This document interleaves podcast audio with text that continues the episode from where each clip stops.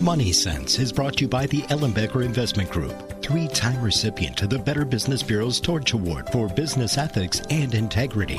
The Ellenbecker Investment Group is the only Wisconsin investment company to receive this prestigious award more than once by providing exceptional planning and extraordinary service each and every day. Go to ellenbecker.com. Listen to Money Sense Saturdays at 2 p.m. and Sundays at noon. Welcome to Money Sense. I'm Jamie Williams, Wealth Advisor for the Ellenbecker Investment Group.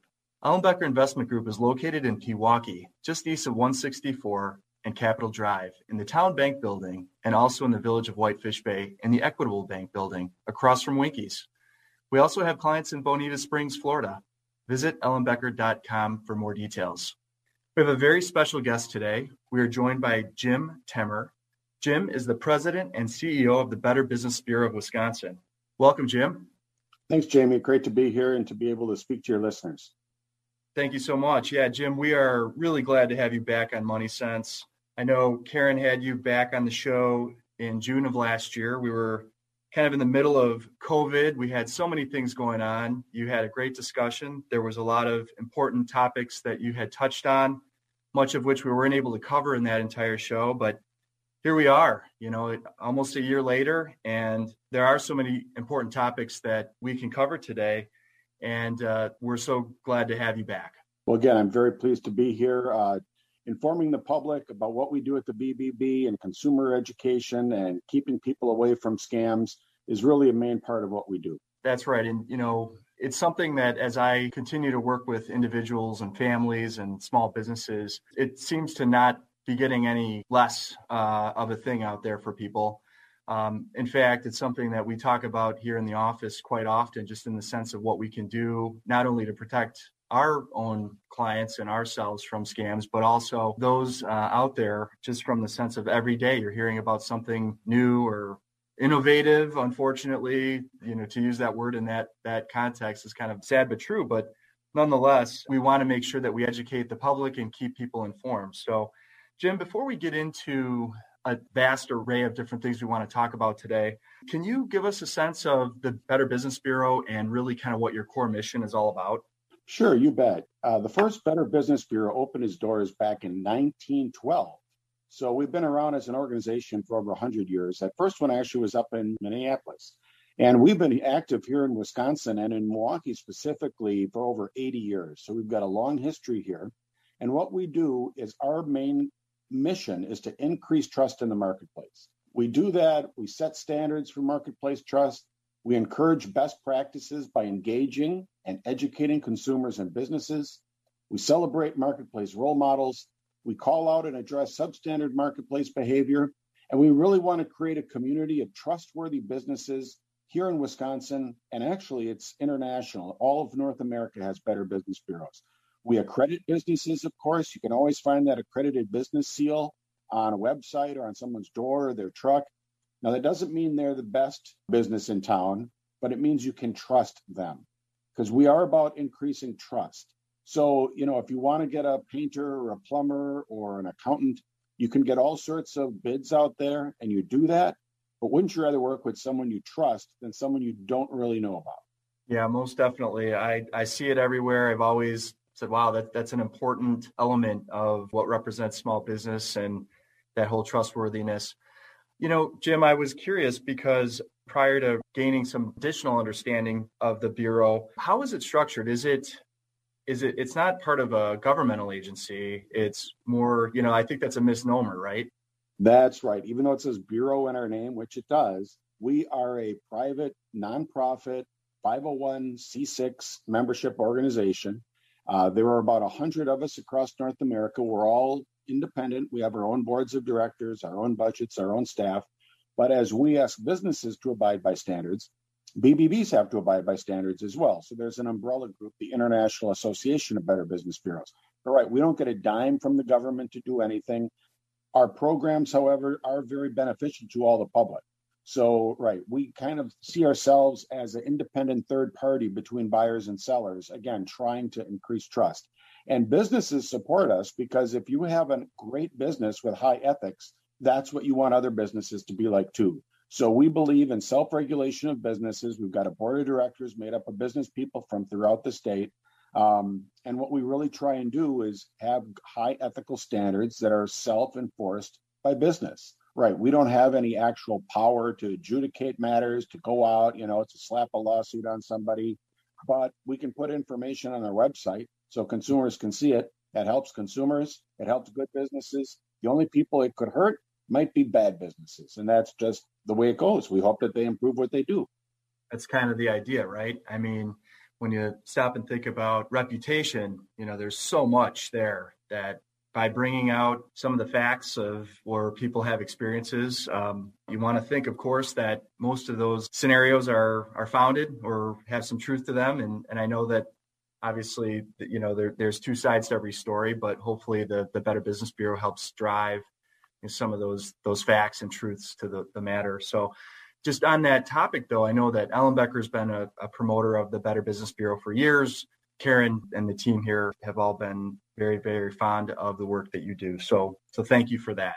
It's great to work with a quality firm like yours. So, we've got a lot to talk about today, and I thought we would kind of pick up where we left off from the last time you were a guest.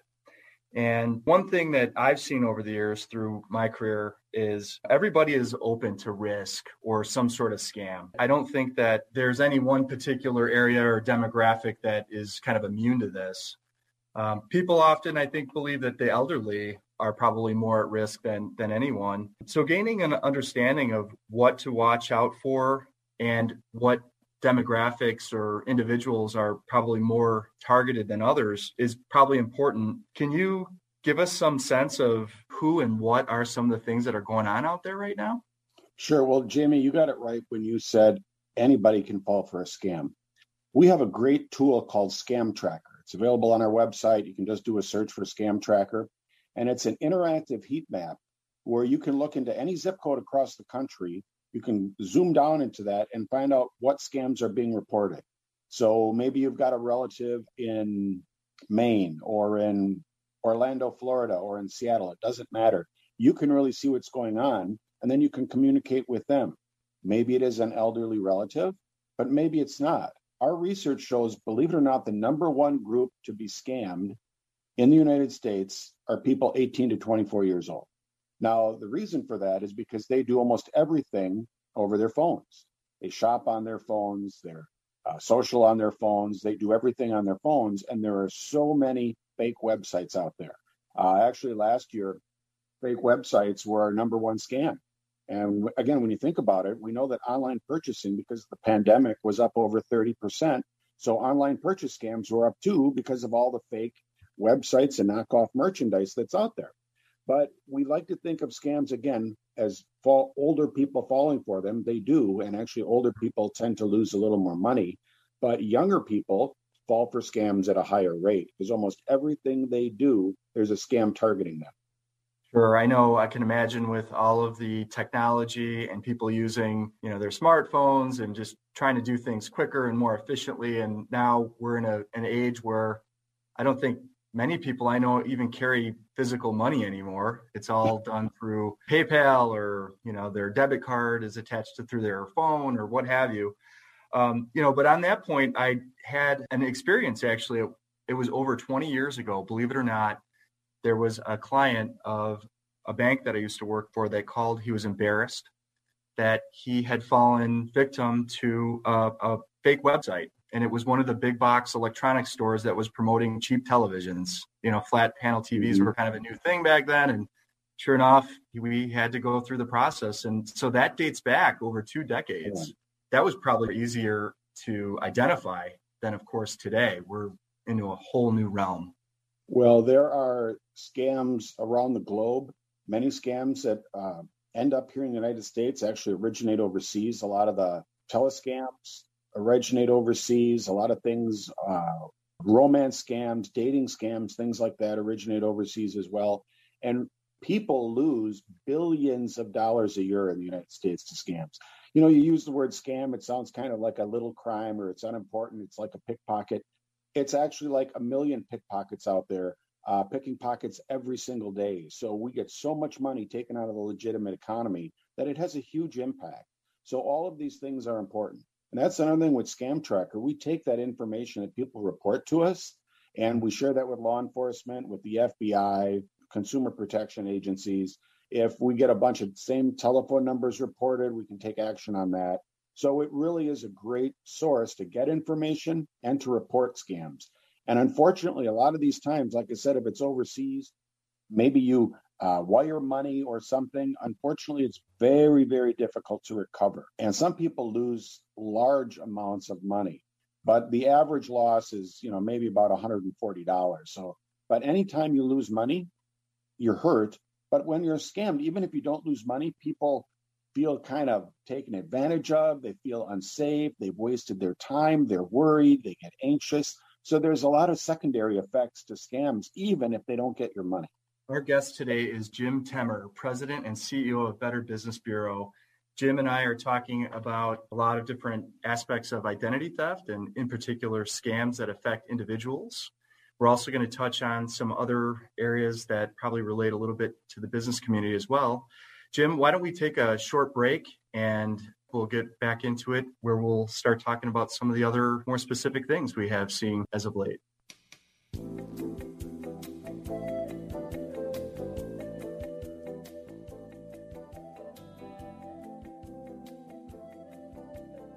Welcome back to Money Sense. This is Jamie Williams, Wealth Advisor with Ellenbecker Investment Group. Our special guest today is Jim Temmer, President and CEO of the Better Business Bureau of Wisconsin. Jim and I have been talking about identity theft and certain types of scams and things that people have fallen into, some of which have been around a number of years and others new. Jim, one of the things that we wanted to touch on today was just the concept of identity theft and how impactful it can be what is your sense of how how people kind of typically fall into a situation where they might become victim to identity theft? Well, identity theft has changed over the years. We used to tell people they really had to secure their documents, right?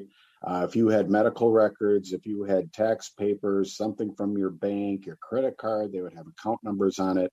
Uh, you'd had to take care and shred it and stuff like that, which is still all true. There are dumpster divers out there who will go after your personal papers and steal your identity that way. But now more than ever, like everything else, it's online. Uh, there's information about you out there all over the place. And we see scams that go from kind of innocuous, right? The Facebook post where they ask you, um, what street did you grow up on? Or what's your favorite color? What was your first pet's name? Well, a lot of those things are security questions when it comes to accounts, bank accounts, and other things.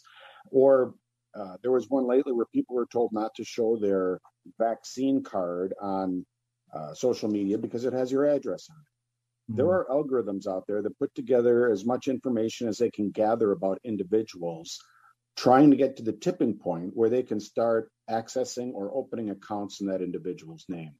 Of course, your social security number is key to all of this. And again, that security has changed. Not to date myself, but I went to UW Madison as an undergrad, and everybody's student ID number was their social security number with a nine at the end of it, right? Like no one could figure that out. So they'd post your grades outside the professor's door by social security number. So anyone could go there and harvest every, every student's social security number if they felt like it. Nowadays, I don't think they do the same thing. But we have to still be very careful with that number.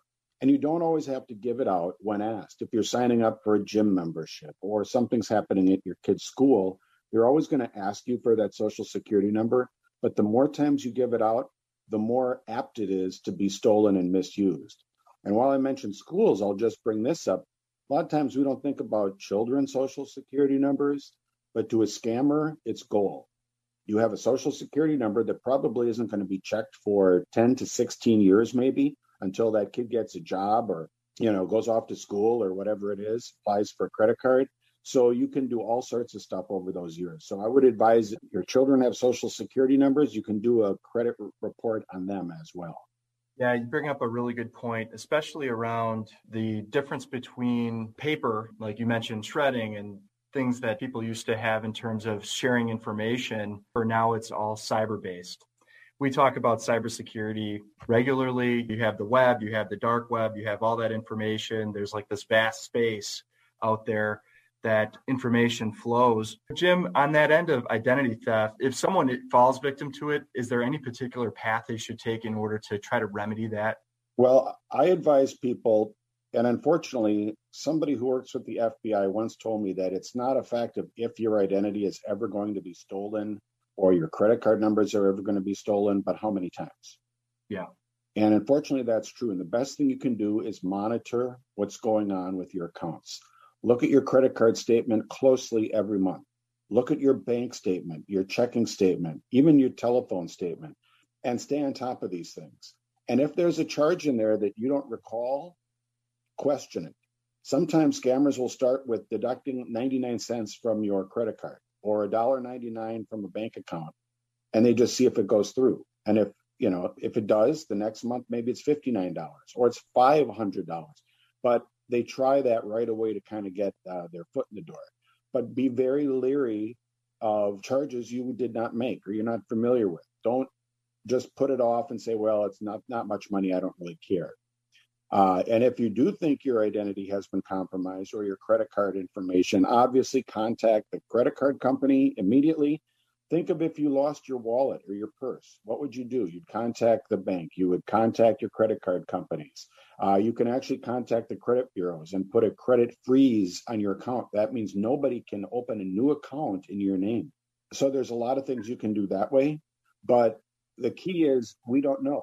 Um, I had twice. I've been my accounts have been compromised. I went at Home Depot and at Target, uh, so you can tell where I like to shop, right?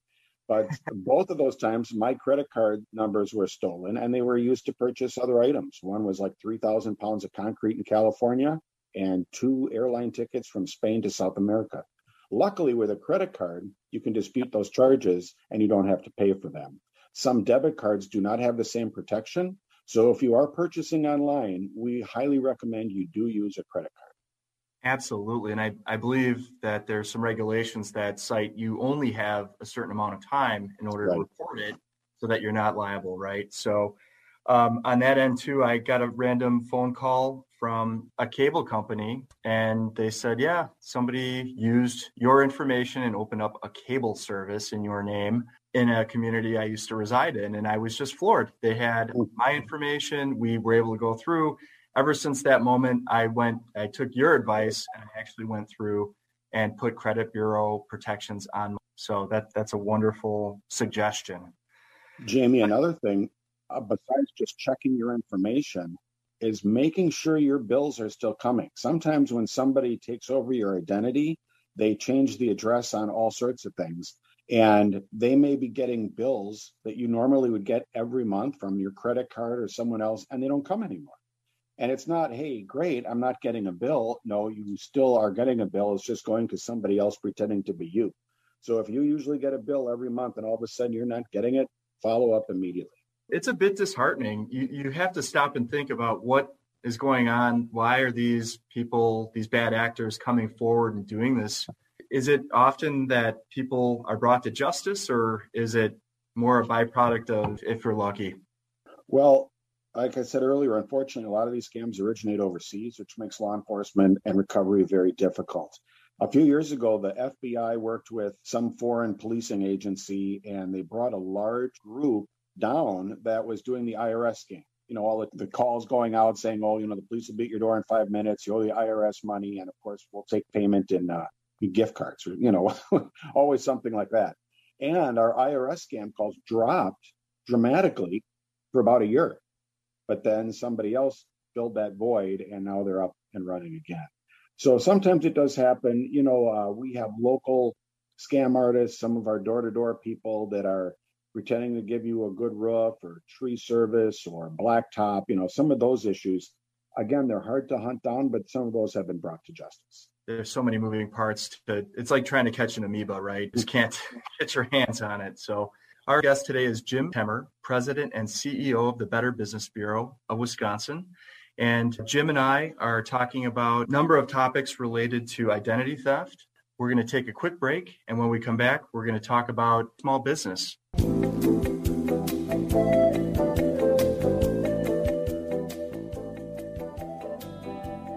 Welcome to Money Sense. I'm Jamie Williams, wealth advisor here at Ellenbecker Investment Group. My guest today is Jim Temmer, President and CEO of the Better Business Bureau of Wisconsin. Jim and I have been touching on a number of topics as it relates to identity theft and different things that people should be watching out for. You know, Jim, one of the things that I, I know for sure, nobody really likes to be taken advantage of. Often when they are, they feel vulnerable. They don't necessarily want to admit it. Maybe they don't even want to share. Is there any emotional attachment to how people respond, you know, when they are taken advantage of?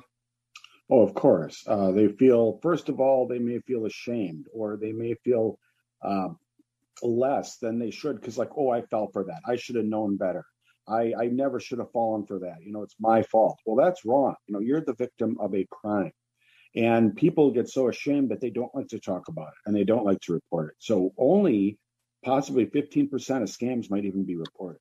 So all the numbers we talk about, you could almost multiply it by eight or nine times to try and find the actual numbers of these things. But we have to get over that. And one way to do it is to talk. Like I said earlier, you know, who would think that 18 to 24 year olds would be more likely to get scammed than elderly citizens would be? But they are.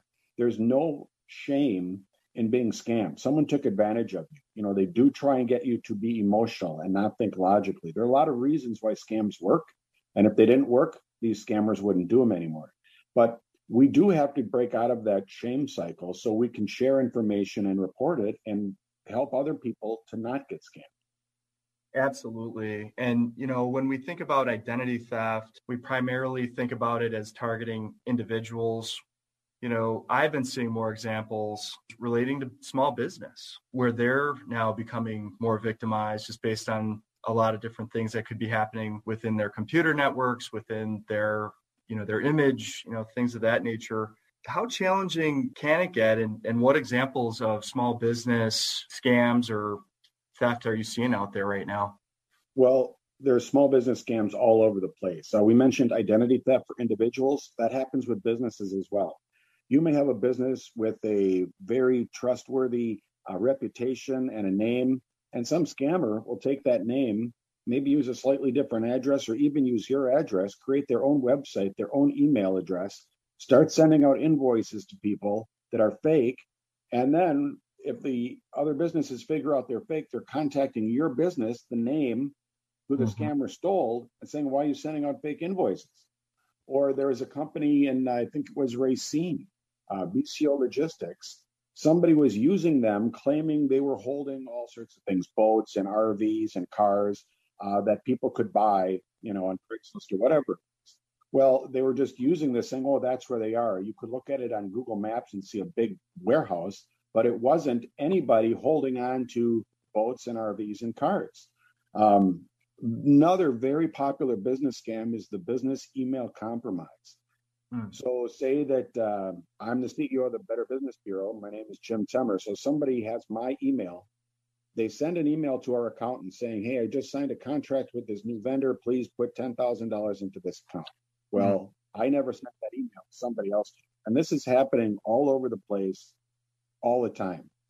Uh, to profits, nonprofits, all sorts of places. There was a church in Ozaukee County that lost over a half a million dollars in one of these scams. Uh, because someone had inside information and they were building a school. So, and someone sent them an email and said, hey, you know, like they were from the contractor, we changed our bank account. Here's the new information. Or with people buying and selling houses and escrow, all that cash flying around, all those checks at the last minute. There are emails sent out. No, I changed my bank. You have to be very careful with any of that going forward. We'll check information. And if it comes right down to it, pick up the phone, be old fashioned and talk to somebody if you get an email that's a little different than normal, your boss calls you by a different name, you know, like if someone said James to me instead of Jim, that would kind of be a red flag. Pick up the phone and call and say, Hey, did you authorize me to do this or not? And they'll say, probably, yeah. And they'll be grateful that you called and checked. Yeah. You know, there's big money at stake here. I know some of these scams you hear about, I think the average I read was somewhere around 130 or $150. Um, where where people can be taken advantage of. That's just kind of a general average. But when you think about it, I read that you know some of these people are buying boats and wiring money for tens of thousands of dollars. That's someone's hard-earned money. you, you bet it is. That's their livelihood at stake here, and it's just it's just amazing to think that uh, it it can sound legit. It's seemingly that there's always some sort of story behind it, that there's a heartstring there, and then people are then using that as part of their narrative to create a bad scenario. You know, scammers will try and find the most vulnerable people or the people that need something in a hurry. Actually, military members and military families are high on the list of people apt to be scammed because they move around a lot. And the scammers will take advantage of that. The largest amounts of money we see lost on a general basis are romance scams, you know, people that don't really exist out there. And we've seen people lose life savings. And it's so sad. And they know darn well they're taking advantage of these people and they just continue to do it anyway. Which is just absolutely fascinating because that's at the advent of you know some of these dating sites and a lot of different these these different social media outlets that people are looking to for you, know, um, you know they will start even by sending you a small gift or something. But if mm-hmm. people try and get you say you're on a dating platform and people get you off of that and they say they want to just text you directly that's a red flag because those dating platforms monitor this kind of stuff. Bottom line many things never ever send cash to somebody you don't personally know or have met. And if you have doubts or you have questions talk to a friend, talk to a family member, see if they think it's legitimate. If you're just thinking it in your head, like, you know, and a lot of this stuff, to be blunt, are things, the old saying is if it sounds too good to be true, it probably is. Mm-hmm. It probably is. You know, um, you aren't going to be able to get that new car for 1500 bucks. That fantastic person on the other end of the computer might not really be that interested in you. I mean, you have to really understand that there are bad people out there trying to separate you from your money. Absolutely. And just taking a few extra steps, I think some additional due diligence can go a really long way, whether it's an individual situation or a business. Recently, you had put out some guidance for small business owners here uh, earlier this year uh, that would alert people to some red flags. Um, so I'll, I'll, go through a couple of those right now. So if a small business receives a request to verify orders that weren't placed, if you receive a phone call from someone trying to verify an address of your business that isn't associated with your company, you receive invoices for something other than what you do, like storage or something you didn't purchase, or you are a victim of business email compromise. Those are types of things that you really want to look out for. I'll share one additional example. Um, when I was in a, a capacity as a commercial banker, we had a client who owned a printing company and he had a small staff of just a few people that would you know obviously come in and help him with a number of things. Well it turns out his bookkeeper was paying her bills with the company checkbook right alongside the businesses. So if you think about it you know um, all of the utilities and some of the other things she had mirroring accounts. She would send in one check and write two account numbers on the bottom of the check. It took him over a year to figure it out because he didn't have the right controls in place, and he was taken for you know the tune of I think fifty to sixty thousand dollars. It was something enormous. So it it can really take on a lot of different forms, and you know it's just really fascinating to think about that um, as being something that we have to worry about. But if we do take that due diligence, we will will do it. Jim, any thoughts? I know two factor authentication has become a very important thing for a lot of people in the last, say, 12, 24 months since I've started using it for a lot of things. Have you seen that help? Yes, any and all of those kind of things help. Um, have unique passwords for all of your accounts. Change them when they're supposed to be changed. Make them difficult passwords. Not all of these things are followed by everybody. You know, don't come up with the one, two, three, four for your password, um, mm-hmm. but also change them and keep track of them because you don't want to have to keep going back and setting up new passwords all the time. But it's better to be a little uh, frustrated with all of the different passwords you have to have than actually lose your identity or lose some money. So it's that kind of work that you have to put in on the front end. The two step authentication is great. You know, if you put your password in, then they're going to send a text to your phone and you have to put that code in. Uh, that kind of stuff is really good for monitoring and, and protecting some of your accounts phishing attacks, you know, people claiming that they're somebody they aren't, they're looking for information from you. Um, businesses can have training done with their people because whatever business you're in and however much you spend on firewalls and cybersecurity, It's only as good as your least well trained employee who can let somebody in and they'll get in a back door and they can do whatever they want. So there's always the human element that's involved, but train people up, get them ready to go, and hopefully that'll help you out. We are joined today by Jim Temmer, President and CEO of the Better Business Bureau of Wisconsin. And we're talking about identity theft and common ways that businesses and individuals can be taken advantage of, looking for some insight as to how to avoid that. So we're going to take a short break and we'll be right back.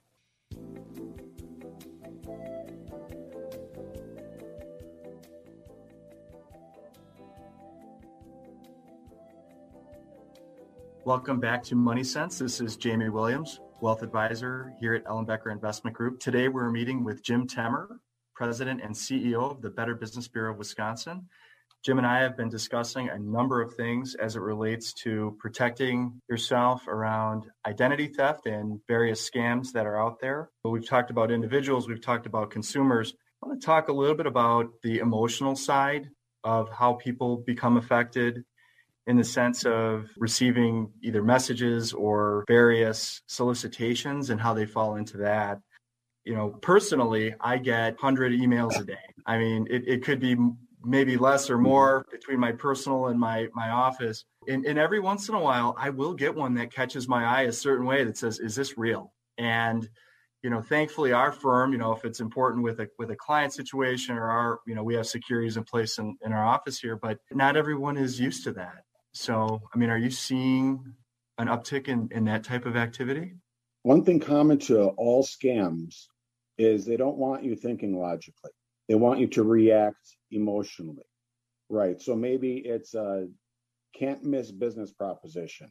Uh, you won a, the Irish sweepstakes, or the flip side of that is the IRS is going to come to your house in five minutes and you're going to be arrested, or your grandson is in Mexico in the hospital and he needs some cash in a hurry.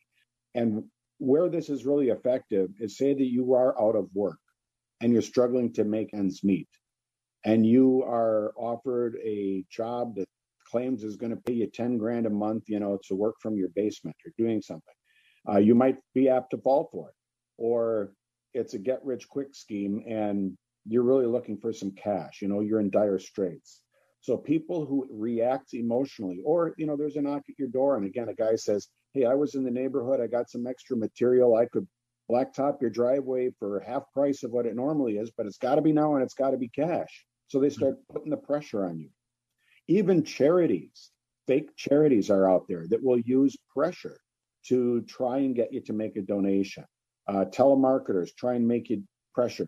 Anytime you're feeling that pressure, that's not a good sign. You can always back off from it. I tell people if you get unsolicited offers, email, telephone, knock at the door, texting, don't answer it. You don't have to answer your phone and actually don't answer your phone unless you know specifically who's calling because scammers can spoof a telephone number. So it may look like it's coming from the FBI or the BBB or the West Allis Police Department or whoever, but it could be a scam. Let those calls, unless you know the person, go into voicemail. They're most likely going to be just scam calls anyway. If you don't want to answer the door, you don't have to answer the door. If an email comes to you, be very careful about clicking links in it because maybe it says yeah. it's Amazon and you want to um, you have to look at your account for something and you click the link in that email and it takes you somewhere different. Say they do claim that, well, go back to some kind of statement or bill or things you've received in the past from Amazon and then go to them on their website and look at your account. Uh, we Energies, you know, there were people scamming We Energies emails coming out saying, of course, you know, you're going to be disconnected, this and that and click here for information and it could download malware into your computer. So there are so many things, but if you just think it through, slow down, take a step back, don't get pressured, you should be okay. Absolutely. That's, I think, one of the biggest things that I find is this type of activity through the cybersecurity space. I, I, I, think that's one of the areas that everyone can protect themselves.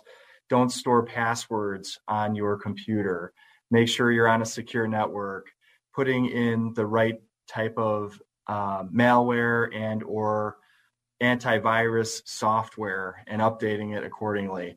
Um, I think it's one of those an ounce of prevention is a pound of cure type of measures. No one wants to spend the money that you know on these things. To it does become part of the budget because it's costly, especially some of the credit bureau monitoring services yep. out there. But I can tell you, you know, from personal experience that when I make a call to release the credit freezes on my credit bureau because I'm doing something, I feel really good because I'm in control and no one else is. So that's often something that is important to keep in perspective.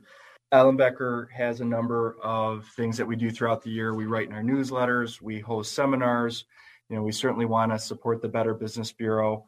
We are in the business of security and confidentiality. That's what we are for our clients. And I know the Better Business Bureau has a lot of resources available out there. And Jim, is, there anything in particular that either an individual or a business should do in order to solidify uh, their place with the Better Business Bureau? I know starting with becoming a member would be probably a very good first step. Yep. Well, all our information for businesses and consumers can be found at our website, which is real simple. It's bbb.org. Uh, if you're looking for someone to do work for you near your house, if you're looking for a quality business, or if you're a business person, you want to learn some more about what it would be like to be a trustworthy business and be in a community of integrity uh, and what that means, you can contact us. It's something that we really believe in to the depth of our core. And in this day and age in society, if you can say you're promoting trust anywhere and increasing trust in our society, uh, we're very proud to have that role, and we just hope that we can really uh, help build that trust because it's definitely needed everywhere today. Absolutely. We're meeting with Jim Temmer, President and CEO of the Better Business Bureau of Wisconsin. We're talking about identity theft and a number of other areas that you can take ownership in terms of your life to try to avoid falling into some of the pitfalls and or educate your loved ones and family members.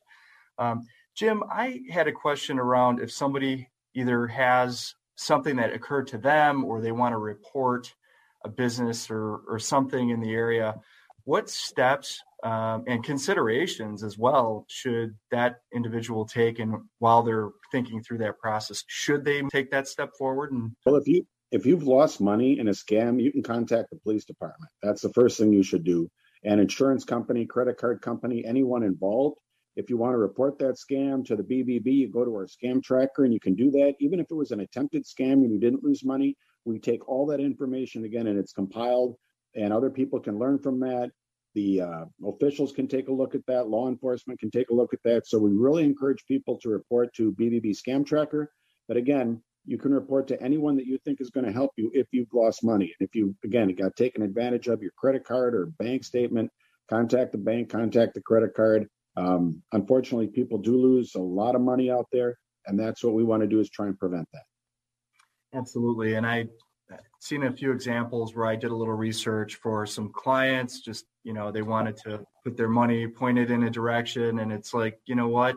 I've seen the work that your organization does around the due diligence piece because even if a business has a claim against it, you don't just put it out there and it stays, right? You you do some due diligence around it, vet it out, make sure it's legitimate, and have you know some sort of uh, resolution if there is a resolution come into play. Is what my findings are.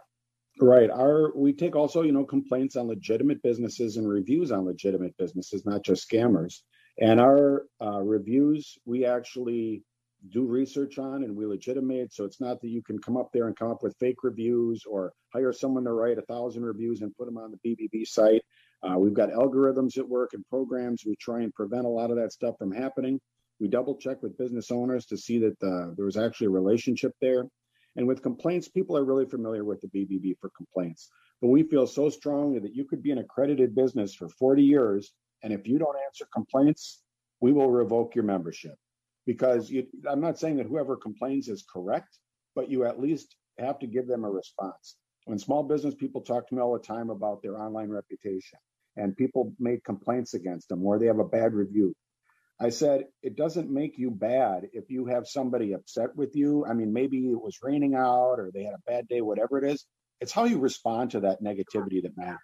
You know, you still want to respect that person. You never want to be slamming them address the situation. You know, maybe somebody in your company didn't have the best day either, but always treat people with respect and dignity, and you'll be fine. That's wonderful advice, Jim. Thank you so much for sharing that information and also the good work that you and your organization does on behalf of individuals and businesses alike. Again, Jim Temmer is the president and CEO of the Better Business Bureau of Wisconsin. And for any additional information or support, questions, all kinds of resources, please visit www.bbb.org. Jim, thank you once again for being our guest today on our show. It's really my pleasure, Jamie. I appreciate it. Thank you so much. Money Sense airs on Saturdays from 2 to 3 p.m. and on Sundays from 12 to 1 p.m. If you like today's show and want to learn more, please visit www.ellenbecker.com or call us at 262 691 3200. As always, we hope that we've made a difference in your personal and financial well being. Remember, before we plan, before we advise, before we invest, we always listen.